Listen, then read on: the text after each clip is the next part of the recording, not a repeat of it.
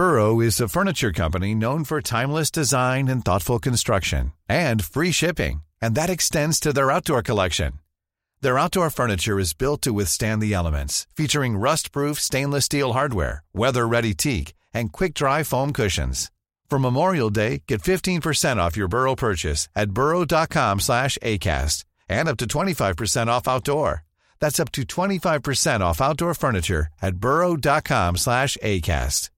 Hey, I'm Ryan Reynolds. At Mint Mobile, we like to do the opposite of what Big Wireless does. They charge you a lot, we charge you a little. So naturally, when they announced they'd be raising their prices due to inflation, we decided to deflate our prices due to not hating you. That's right. We're cutting the price of Mint Unlimited from $30 a month to just $15 a month.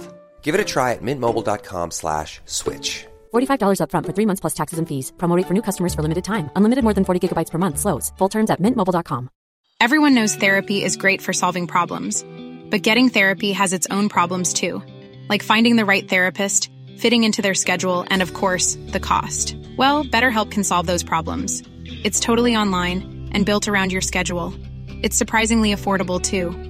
Connect with a credentialed therapist by phone, video, or online chat, all from the comfort of your home. Visit BetterHelp.com to learn more and save 10% on your first month. That's BetterHelp, H-E-L-P.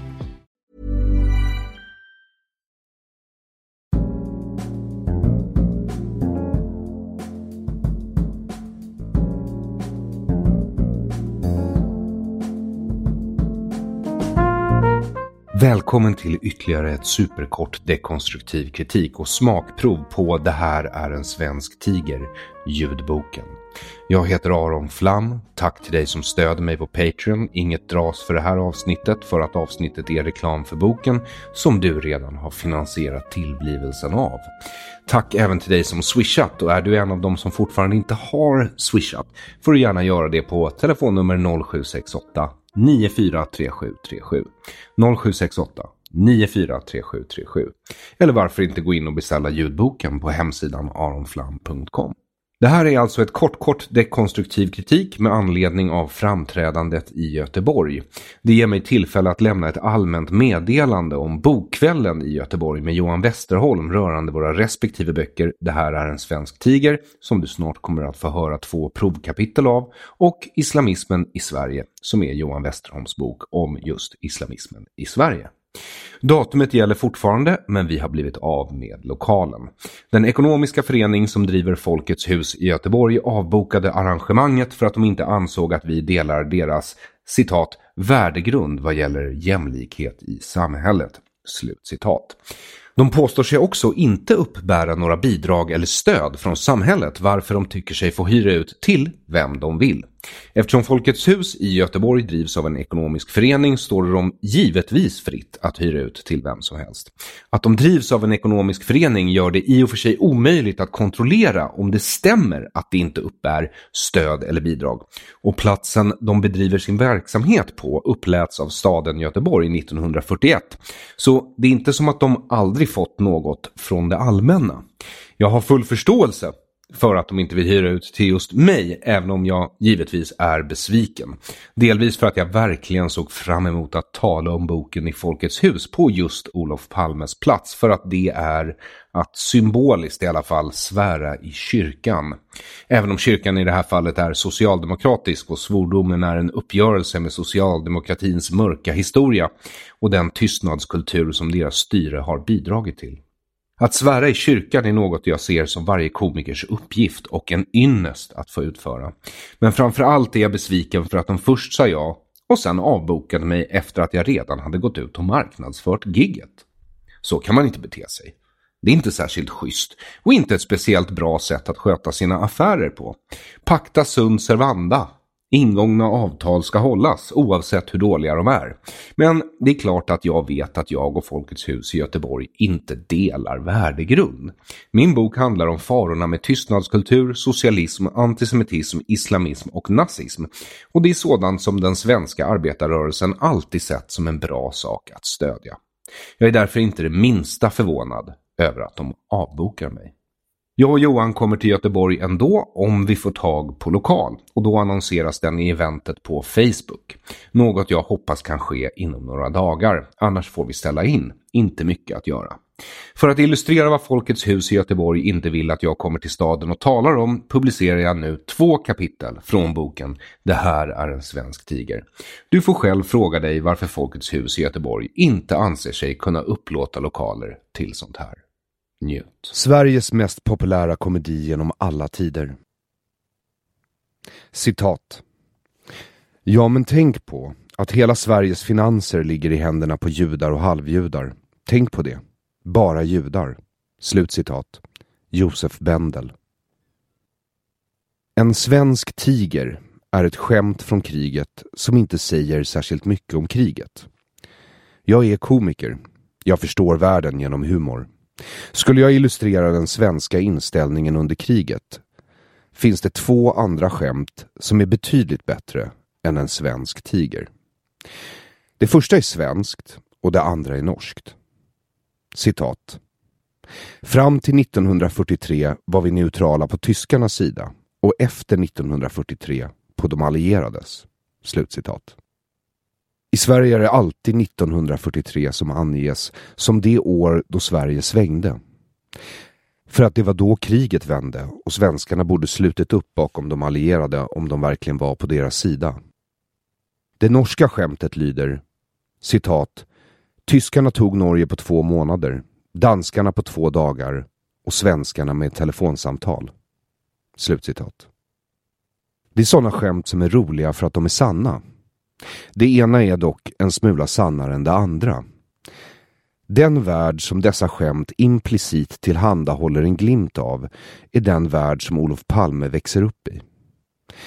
En värld som gömmer sig framför våra ögon, lika osynlig som asatron är bakom oskyldiga gatunamn som Odengatan, är svenskarnas relation till antisemitismen.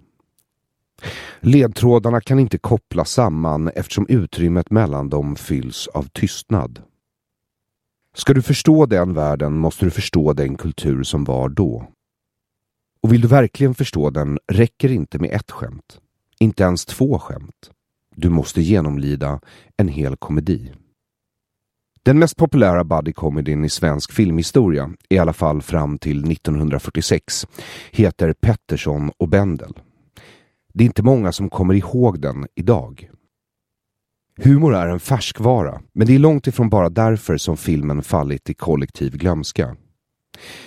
Pettersson och Bendel hade premiär 1933, samma år som Hitler kom till makten, och sågs när den kom ut på bio av 775 000 svenskar. Sverige hade vid den tiden strax över 4 miljoner invånare, således såg nästan en 1/5 av landets befolkning filmen. Det här var visserligen innan tv fanns, så alternativen var få. Filmen bygger på en bästsäljande roman av Valdemar Hammenhög, en på sin tid hyllad författare men numera bortglömd och förpassad till det förtigna förflutna. När Valdemar Hammenhög började skriva på Pettersson och Bendel var Olof Palme 1 år gammal. När romanen kom ut 1931 var han 4. Innan den filmatiserades hade den hunnit gå som följetong, satts upp som teater och lästs i radio. Det var folkhemskomedin. Romanen, även om den liksom filmen är en klassisk springa i dörrar-fars, har större djup, fler karaktärer och delvis annorlunda handling än filmen. Men budskapet är i stort detsamma. Sensmoralen i Pettersson och Bendel är: lär dig vad du kan av judarna, för de är duktiga på affärer och vet hur man tjänar pengar. Men när du lärt dig vad du ska, då tar du deras pengar och sparkar ut dem i landet. Att filmen inte längre är något som talas om beror på att den blev ett offer för tidig PK, politisk korrekthet. Vilket är synd. Politisk korrekthet är inte att lära av historien.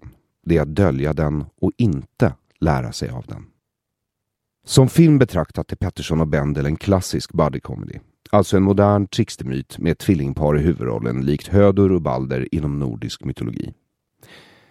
I antika Grekland utgjordes paret av den kvicktänkte Prometheus och hans trögebror Epimetheus. Deras namn betyder förtanke och eftertanke, i den ordningen. I våra dagar i Sverige anses det bäst att vara eftertänksam, men grekerna visste att tänka efter före. Trickster är alltid en splittrad person. Han är antingen två personligheter i en, som Dr. Jekyll och Mr. Hyde eller Jim Carreys karaktär i The Mask.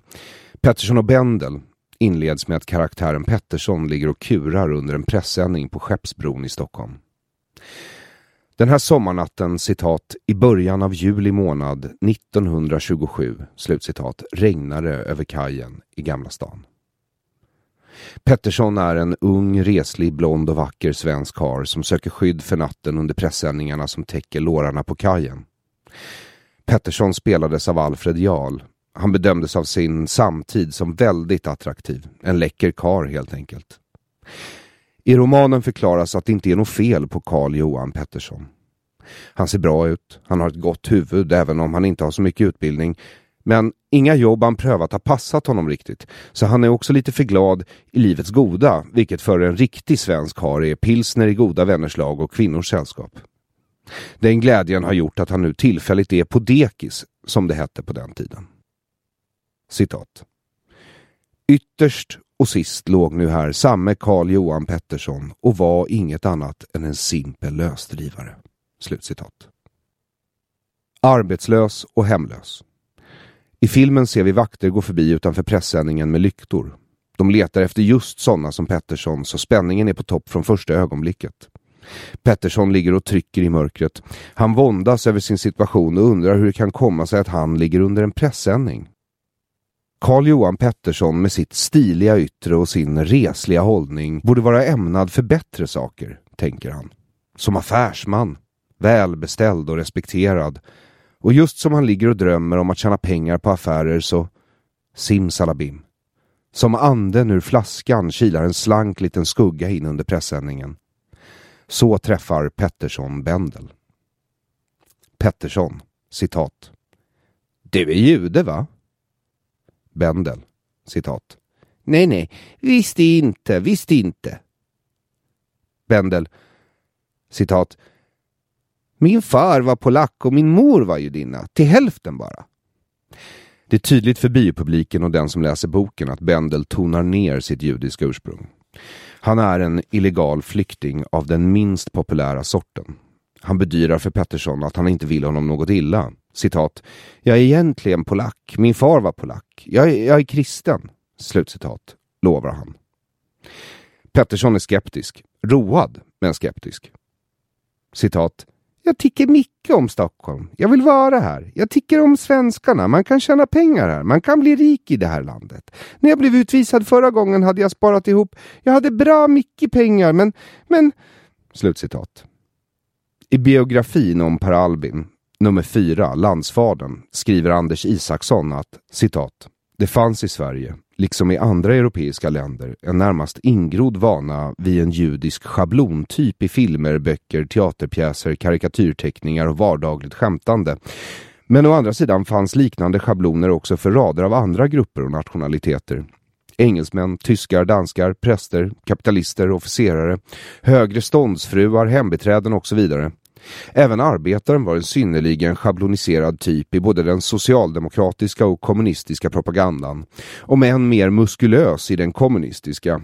Om den judiska schablonen i filmer som Pettersson och Bendel och Albert Engströms skämtteckningar speglade en djupgående antisemitism är svårare att veta, men den saknade i så fall resonans i alla de folkrörelser som organiserade huvuddelen av folket, däribland frikyrkor, partier, fackföreningar, nykterhetsordnar och idrottsklubbar. Slutcitat. Det är enligt Anders Isaksson, citat, svårare att veta, slutcitat, om citat, den judiska schablonen, slutcitat, i Pettersson och Bendel är ett tecken på, citat, djupgående antisemitism, slutcitat. Varefter han friskriver hela arbetarrörelsen genom att konstatera att antisemitismen, citat, saknade i så fall resonans i alla de folkrörelser, slutcitat, av, citat, frikyrkor, partier, fackföreningar, nykterhetsordnar och idrottsklubbar, slutcitat. Utan belägg, referenser eller bevis. Det är möjligt att svenskarna skrattade åt Pettersson och Bendel av olika anledningar. Alla komedier och komiker använder sig av schabloner för att skildra världen. Karaktärerna du väljer för att gestalta din berättelse utgår i allt drama från arketyperna. I humor använder man stereotyper, karikatyrer och liknande tilltag för att skapa de karaktärer som krävs för att locka till skratt. Hushållerskan, butlern, greven, svensken och juden. Den typ av schabloner som vänstern gärna och ofta påpekar för högern att de använder även i slutet av 2010-talet, men aldrig ser att de själva använder på liknande sätt. Den svenska militärattachén Kurt Julin Danfelt såg filmen på premiären i Berlin.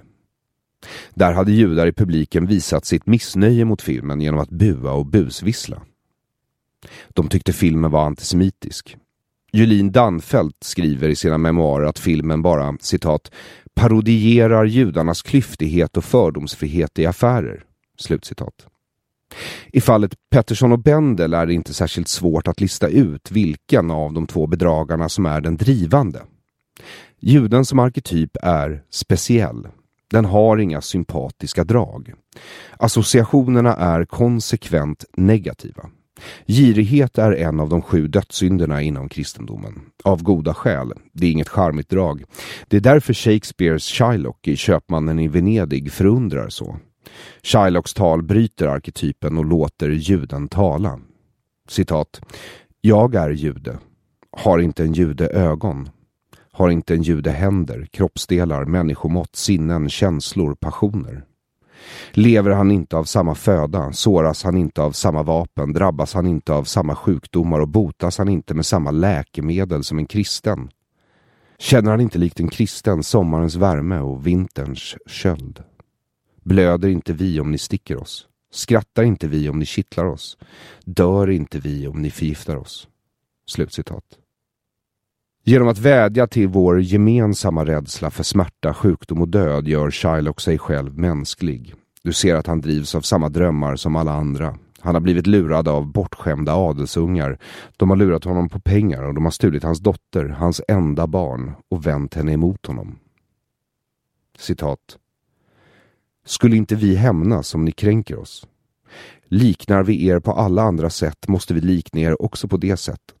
Om en jude förorättar en kristen, vad bjuder den kristliga ödmjukheten? Hämnd. Om en kristen förorättar en jude, vad lär oss det kristna exempel om tålamodet? Hämnd.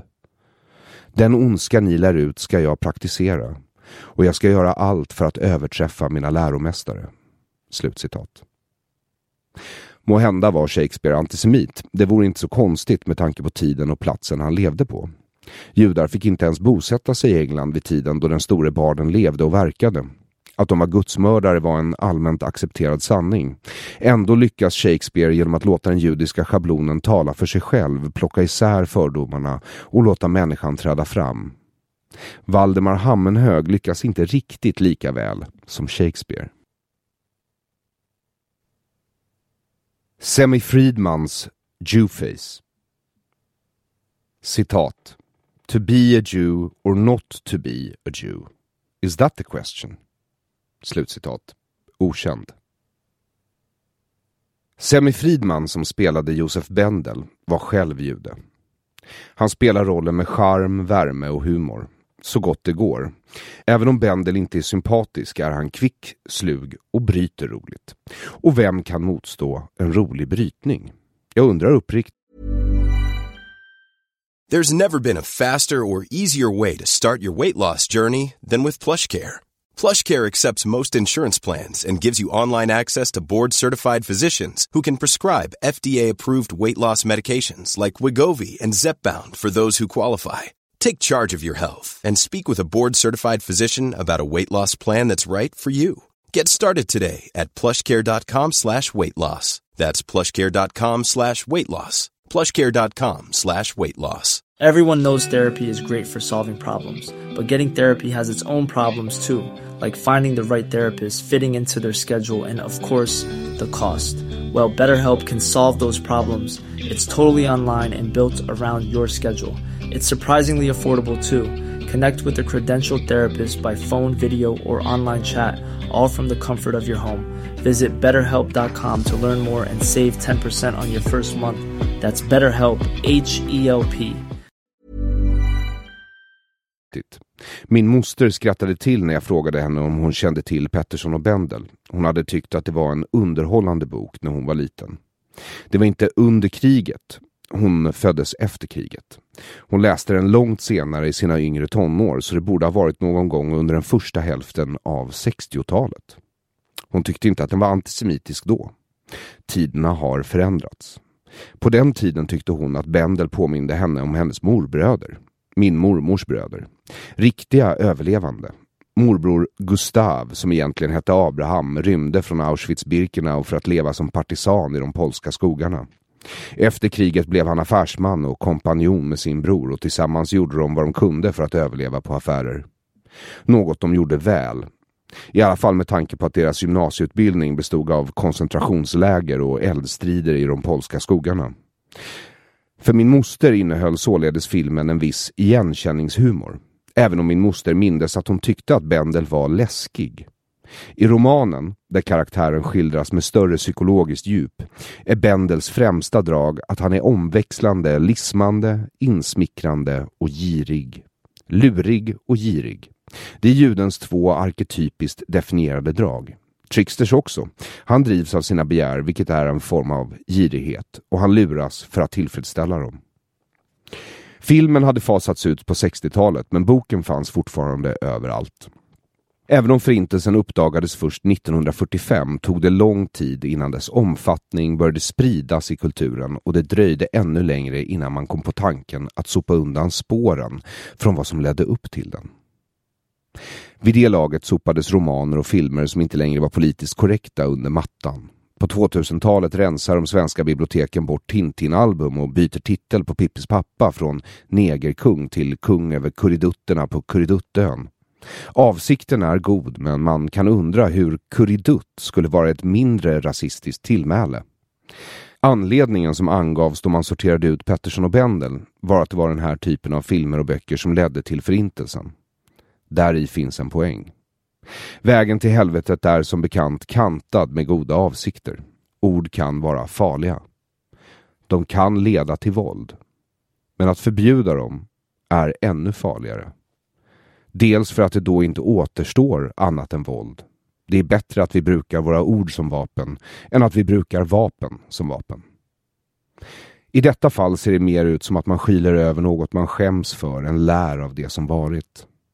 Att man skrattade åt det som hände judarna upplevs i efterhand som en smula pinsamt. Jag förstår det. Men berövar man sig själv och sina medmänniskor möjligheten att lära av misstagen är allt ändå förgäves.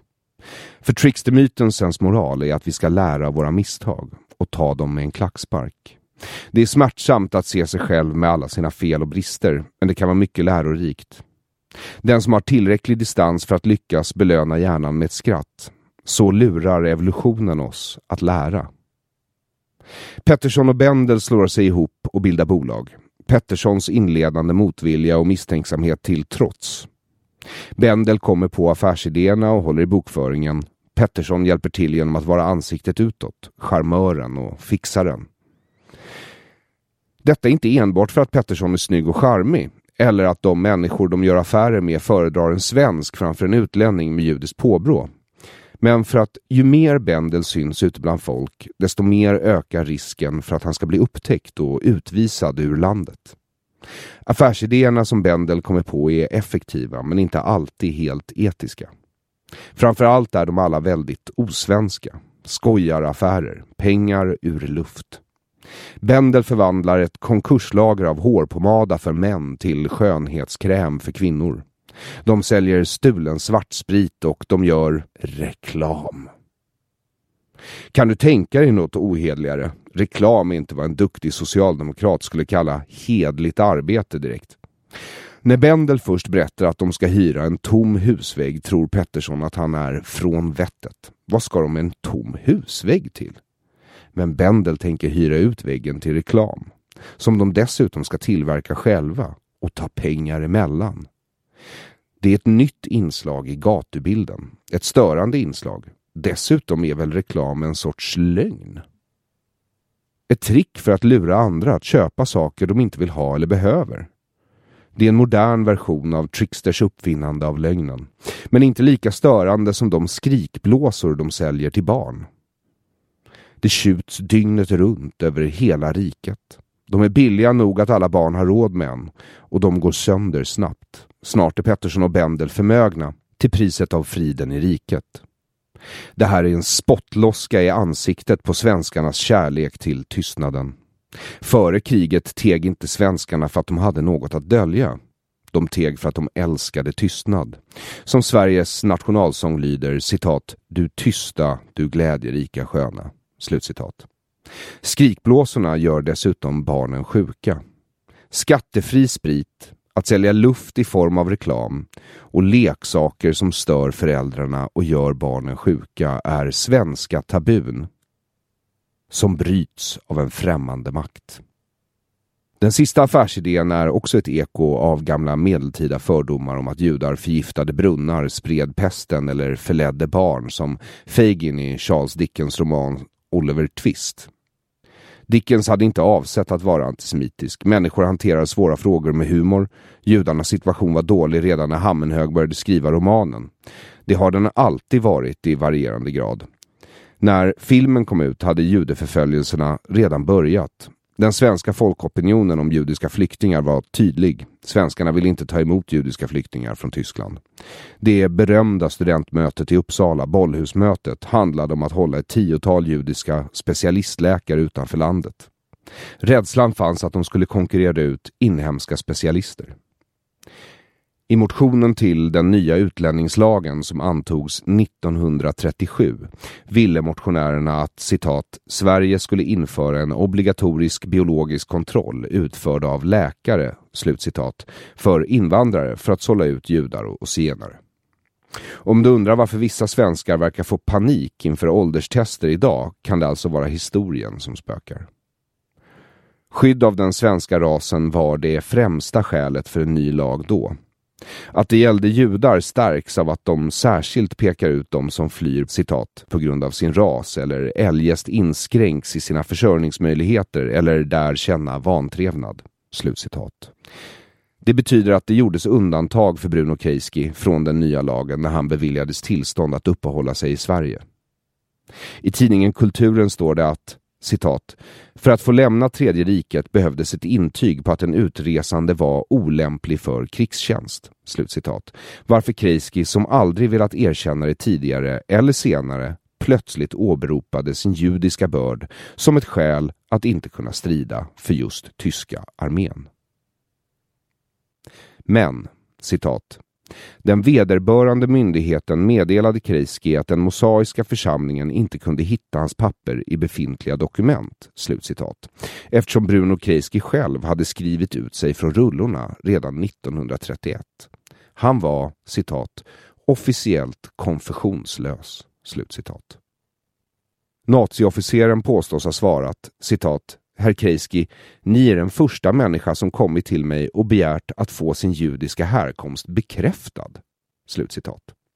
Varpå han sedan, citat, utan att rådgöra med sina överordnade, slutcitat, gav Kreisky, citat, dennes önskade papper, slutcitat. Det betyder också att Pettersson och Bendel speglade sin samtid. Väl. Humor kan användas för att skratta åt sådant vi själva inte kan påverka. Det kan ge befrielse från sorg, skuld eller rädsla. Det kan också användas för att förringa, ursäkta eller urskulda. Med tanke på tiden som Pettersson och Bendel gjordes i blir det också olika beroende på vilken kultur den visas i. Personligen anser jag att två människor som bildar bolag är det mest romantiska som finns. Inte för att jag är jude utan för att bolagisering är en kapitalistisk handling. Och jag tror på kapitalism. I alla fall så länge som valet står mellan det och socialism. Och nej, jag är inte kapitalist för att jag är jude. Det finns som sagt gott om judar som är socialister. Semifridman, till exempel. Hans gestaltning av Bendel kan liknas vid att en svart person skulle sminka sig med skokräm i ansiktet. Kan det inte i princip ses som en ironisk kommentar om fördomarna? Semifridman ville nog se det så. Sensmoralen visar varför inte en fråga om ironi. I slutet av berättelsen avslöjas att Bendel inte bara lagt sig i och försökt förstöra Petterssons kärleksaffärer. Han har planerat att fly landet med Petterssons pengar och identitet. Det är nu det visar sig varför det är bra med goda vänner och sann kärlek. Petterssons vänner avslöjar Bendels planer för Pettersson, som får rusa till kajen för att hinna fånga Bendel innan skeppet avseglar för gott. Det blir showdown i Bendels hytt. Pettersson, citat: "Jaså du Bendel, du var en snygg kompanjon du. Du trodde du skulle kunna lura mig va? Det där med skrikblåserna, du visste att de skulle bli förbjudna va? Men du, vi ligger kvar vid kajen, tänk på det. Du kan ju liksom inte smita iväg på falskt pass. Men jag har ett förslag att göra dig. Ge mig tillbaka min andel i firman så får du behålla passet. Men gör du inte det förstår du så..." Slutcitat. Han reser sig upp och höjer nävarna i en påse som antyder att asiatisk kampsport ännu inte influerat den skandinaviska kulturen. Bendel börjar hålla fram sedlar och räcker över dem till sin före detta affärspartner och tilltänkta bedrägerioffer. Pettersson, citat: "Men det är tur för dig att jag är så hygglig som jag är. När jag får pengarna på mig så stryker jag ett tjockt streck över dina och mina mellanhavanden." Slutcitat. I slutet av filmen sitter Karl Johan Pettersson med sin Mia på trappan till fontänen utanför Kungliga slottet på kajen. Bendel är på väg ut ur landet. Utan pengar men med Petterssons pass. Mia och Pettersson drömmer om sitt framtida liv tillsammans. Slutet gott, allting gott. Filmen låter Mia överleva ett övervägt självmordsförsök. Hon står vid strömmen och funderar på att ta sitt liv. I slutändan ändrar hon sig och räddar inte bara sitt eget och barnets liv utan även Petterssons. Boken är mörkare. Där blir Mia så förtvivlad av Bendels intriger att hon tar livet av sig. Men i slutet av boken finner Pettersson ändå en ny kärlek. Så i både boken och filmen är det till sist kärleken som besegrar juden, girigheten och lögnaren Josef Bendel. Slutscenen i boken är om möjligt ännu tydligare än i filmen. Och mindre komisk. Bendel är en mer skrämmande figur i romanen. Han har bidragit till Mias död. Petterssons unga, gravida kärlek. Som han stod i bostadskö med. Läsaren är vid det här laget lite rädd för Bendel. Pettersson också. Han samlar mod före konfrontationen. I boken åker inte Bendel ut ur landet, men budskapet är detsamma. Citat: "Nu är det slut mellan dig och mig. När jag har de här pengarna i plånboken, då stryker jag ett tjockt streck över våra mellanhavanden. Du ska inte vara orolig, Bendel. Jag ska snart glömma dig för alltid. Jag ska tala om något annat för dig. För nu snart ett år sedan trodde jag att man skulle kunna köpa lycka med pengar. Det var ett helvete med det. Jag vill inte bli en rik man längre. Jag vill bara ha mitt uppehälle. Och jag kan även säga dig att jag ingen chans har att följa dig uppåt. Jag har nämligen kommit underfund med vem jag är. Jag är ungefär detsamma som du träffade under pressändningen. Jag har bara fått skörda mina gärningars lön. Men jag skyller ingenting på dig eller vårt kompanjonskap. Du ska inte vara förbannad på mig, Bendel." Pettersson tystnade och såg på den lilla elegante penningmannen som stod vid fönstret. Citat: "Dina pengar och mina kvinnor. Vi kan aldrig förstå varandra." Slutcitat. Pettersson har lärt sig sin läxa. Han vill inte längre tjäna pengar för pengars skull. Han vill bara förtjäna sitt uppehälle och bidra till samhället med något meningsfullt. Han vill vara förvärvsarbetare. Kvinnorna står för livets goda, pilsner, brännvin och goda vänners lag. Men han har lärt sig det svenska honnörsordet lagom. En kärlek är nog. Och inte mer pengar än han själv och den familj han hoppas bilda behöver. Det som gör filmen antisemitisk och boken lika så, inte att den använder sig av schabloner. Det är hur dessa schabloner används. Sensmoralen i en komedi som driver med judar och pengar behöver inte vara antisemitisk.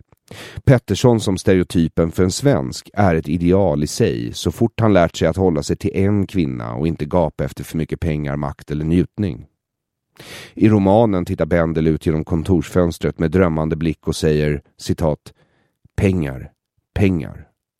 Bendel såg ut genom fönstret med drömmande ögon och han rörde omedvetet läpparna till det underbara ordet. Pengar, pengar. Slutcitat. I filmen är Bendel arketypen av juden, roten till det onda som måste kastas ut, både ur Petterssons liv och ur landet, innan Pettersson och hans Mia kan leva lyckliga i alla sina dagar. Receptet på lycka är nämligen att lägga band på sig själv. Inse att pengar inte är allt här i livet. Lagom är bäst. För att göra det måste du konfrontera din inre girighet, din lömskhet, dina lögner och din manipulation. Visst är det bra att tjäna pengar, men det är bara bra om de används till något bra, som familj eller skatter. Ska du bli en produktiv samhällsmedborgare och en familjeförsörjare måste du göra dig av med din inre jude. Var slug som en jude och arbetsam som en jude. Men se upp så att du inte blir så uppslukad av din egen list och girighet att du blir en jude.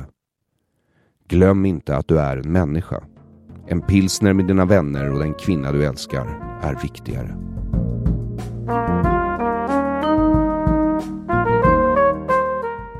Tack för att du har lyssnat på Dekonstruktiv kritik med Det här är en svensk tiger.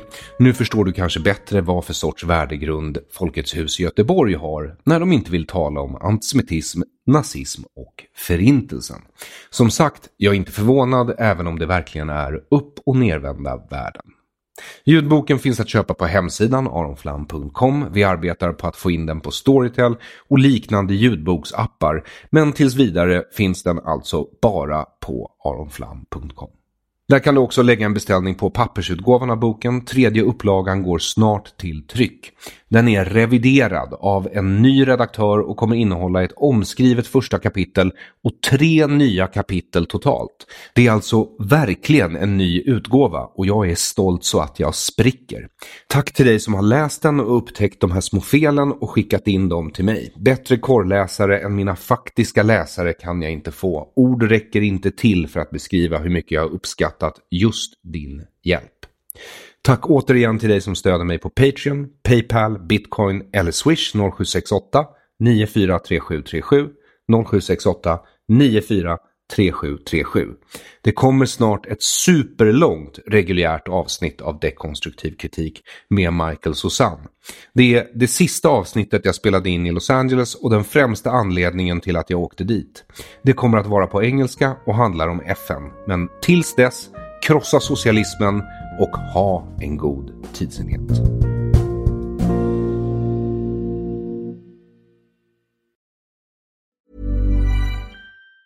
Hey, it's Danny Pellegrino from Everything Iconic. Ready to upgrade your style game without blowing your budget? Check out Quince. They've got all the good stuff, shirts and polos, activewear and fine leather goods, all at 50 to 80% less than other high-end brands. And the best part? They're all about safe, ethical and responsible manufacturing. Get that luxury vibe without the luxury price tag. Hit up quince.com/upgrade for free shipping and 365-day returns on your next order. That's quince.com/upgrade.